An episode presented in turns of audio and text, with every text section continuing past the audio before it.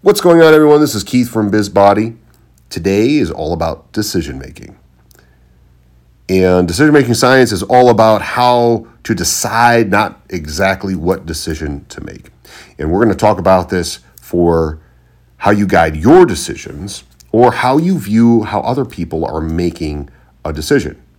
This becomes very valuable into um, reducing anxiety, stress, and uh, shoring up, making the best decision that you can possibly possibly make in a given period of time. And then if uh, you're seeing how other people are making decisions, you can ask them better questions about different parts of their decision making process to ask them if they've thought about it, rather than attacking them and telling them what decision to make, helping them along with a decision uh, making matrix of their own. So they're creating their own decision making model. So we're going to get right into this.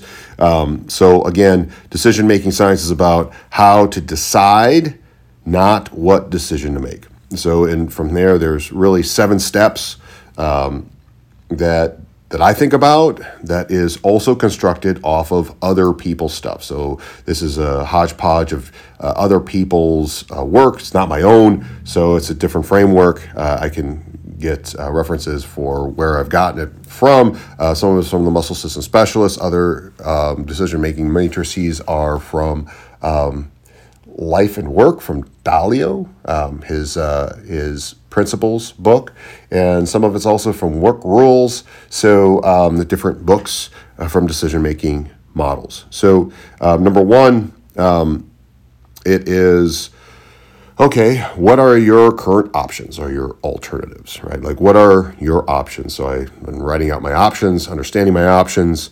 Um, number number two, know um, what do I know about it? Like, what is the data about it? Like, what what do I know to be facts, or what is uh, the hearsay from other people?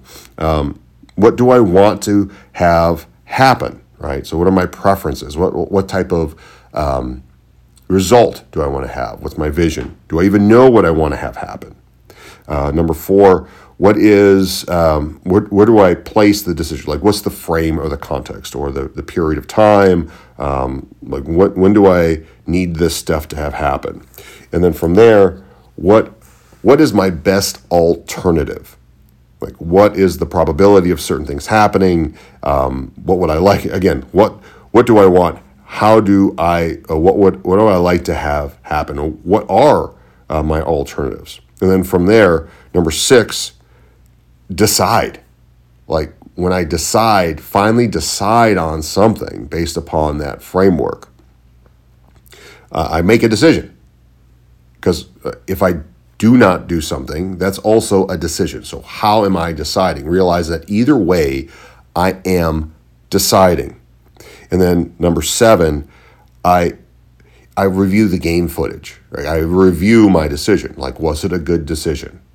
And if, if I know it was a good decision uh, because of X, Y, and Z, I, I debrief that. So I literally debrief that to make sure that if, if it's a decision for what I do during a session or how I approached a sale or what I did for my marketing or how I made a connection, I debrief it because if it's important to me, I want to get better at it. And the only way to get better at it is to debrief that scenario.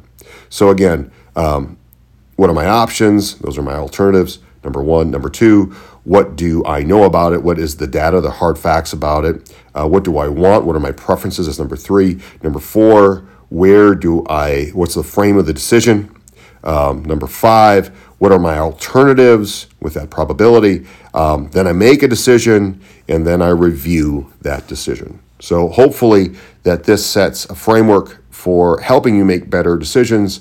Um, and from there, we're going to go over a couple of different models of how other people have have theorized decisions, so that um, you can find and create a framework for your own decision making model. And again, if somebody needs help making decisions, that's what sales processes can be at times. Sometimes people have difficulty making decisions because they're in a habit of doing the same thing over and over and over again. Like they may be in a hold, holding pattern for making a decision. They may need to think something over, right? And and or they may have difficulty pulling the trigger They need may need um, they need help from another person, a decision maker, to uh, help them make a decision. So there may be another decision maker when a person comes in to decide to work with you.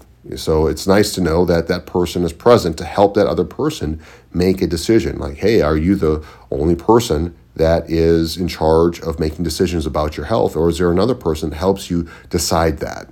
Right? It's nice to have both people present if you're going to do some sort of um, sales process or consultation so that everyone's present that can make a decision moving forward. Because if people don't have permission, don't give themselves permission, or don't have the permission to make a decision, then you're wasting a whole lot of time. And are you the decision maker for your own decisions? Right? That becomes also a really big question um, to answer moving forward in your decision making matrix. So, hopefully, that this uh, was a quick, helpful guide to uh, decision making model and matrix. We're going to go even further into. Um, into different objectives and framing decisions. Um, also, uh, like I said before, uh, different theories of decision making matrices. Hopefully, this helps you. If it resonates with you, um, share it with somebody that uh, it would also help. And um, guys, keep on plugging away, keep on um, fighting the good fight, and bringing, again, more clarity and raising the standards to the exercise industry. Thank you guys for, uh, for listening.